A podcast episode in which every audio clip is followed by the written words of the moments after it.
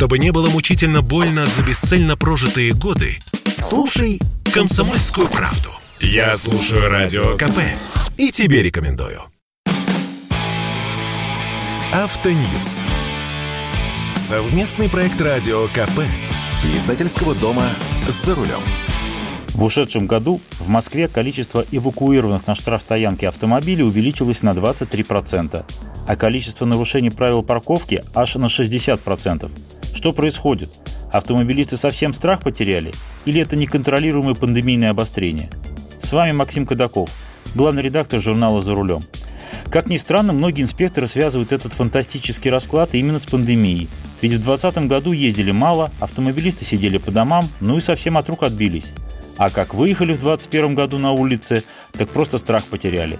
И давай нарушать везде, где только можно. Конечно, низкая база 2020 года дала эффект, но я вижу и другие причины, поскольку активно ездил на автомобиле даже в 2020 году во время жесткого локдауна. Во-первых, за последний год-два количество парковочных мест не увеличилось, а скорее сократилось. Это не статистика, а мои личные наблюдения на тех маршрутах, по которым я ежедневно мотаюсь в режиме дом-работа-магазин. Во-вторых, появились новые запрещающие знаки или разметка. Я уже боюсь парковаться в незнакомых местах, сходу и не поймешь, можно ли на данном конкретном пятачке оставить свою машину или нет. Штраф еще можно пережить, а вот эвакуация – это те еще танцы с бубнами. Штрафы прилетают преимущественно за парковку под знаками «Остановка запрещена», но активно штрафуют и за другие нарушения, например, за парковку на местах для инвалидов и даже за парковку на местах для зарядки электромобилей. В-третьих, в Москве резко увеличилось количество камер, которые следят за нарушением правил парковки. Те самые стрит-фальконы, появление которых несколько лет назад вызвало возмущение даже у таксистов, потому что теперь в центре города пассажиру высадить практически невозможно. Но мы повозмущались, а камеры остались. Теперь их уже 750, а будет еще больше. В-четвертых, огромное количество штрафов помогли выписать сами жители города из числа тех, кто пользовался приложением «Помощник Москвы». Они так расстарались, что на их долю пришлось почти 40% выписанных штрафов. Действуют не без корысти. Заработанные непосильным трудом баллы можно конвертировать в реальные деньги, например, для пополнения карты «Тройка», которая оплачивается проезд в городском транспорте. Я не призываю нарушать правила парковки, и ставить машину на газоне – это совсем за гранью добра и зла, но по-прежнему считаю, что приложение типа помощника Москвы вне правового поля. Еще в 2019 году Верховный суд дал четкое определение относительно того, что если устройство фиксации нарушения, в данном случае телефон, находится в руках человека, то нарушается сам принцип автоматической фиксации. Она уже становится не автоматической, а ручной. Это тоже допустимо, но нужно заводить реальное дело и разбирать все его обстоятельства, а не выписывать штрафы автоматом. Но тяга к пополнению казны так велика, что даже постановление Верховного суда можно обойти. Ведь штрафы за парковку идут в бюджет города.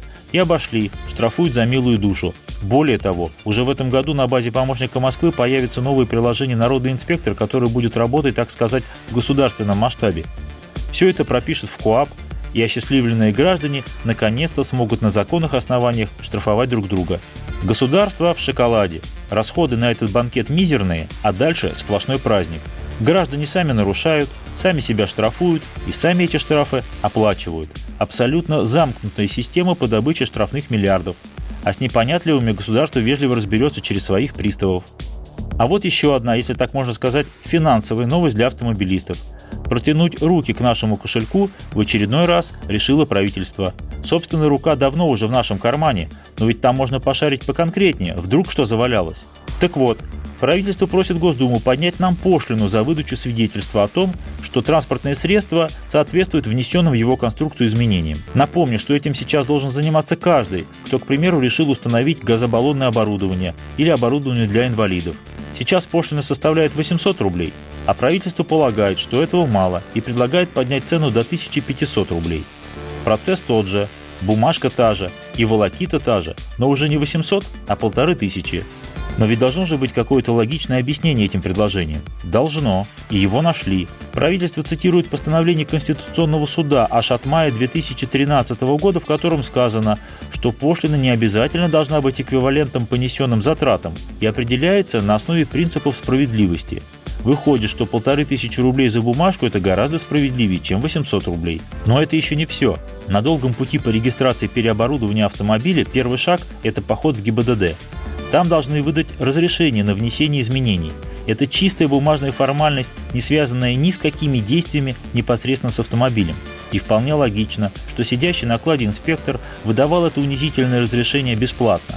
Так вот, в правительстве это посчитали непотребным, и теперь просят Госдуму разрешить брать с автомобилистов за этот абсурдный документ тысячу рублей.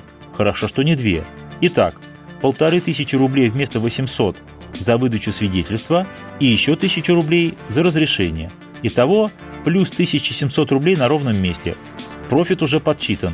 Данные меры обещают приносить в казну ежегодно около 700 миллионов рублей. Как там по классике, если бы я был директором школы, точнее, если бы меня взяли в правительство, я таких инициатив наштамповал бы стопку за день. Предлагаю перед регистрацией каждого купленного автомобиля сначала оформлять разрешение на постановку машины на учет. Платное, разумеется. Допустим, 1000 рублей.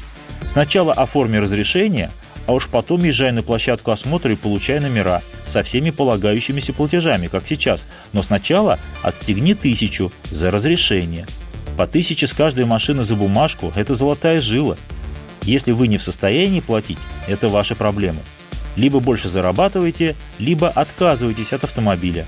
Напрямую нам так не говорят, но подразумевается именно это. С вами был Максим Кадаков. Не унывайте, еще поездим. Автоньюз. Совместный проект радио КП. Издательского дома «За рулем». Спорткп.ру О спорте, как о жизни.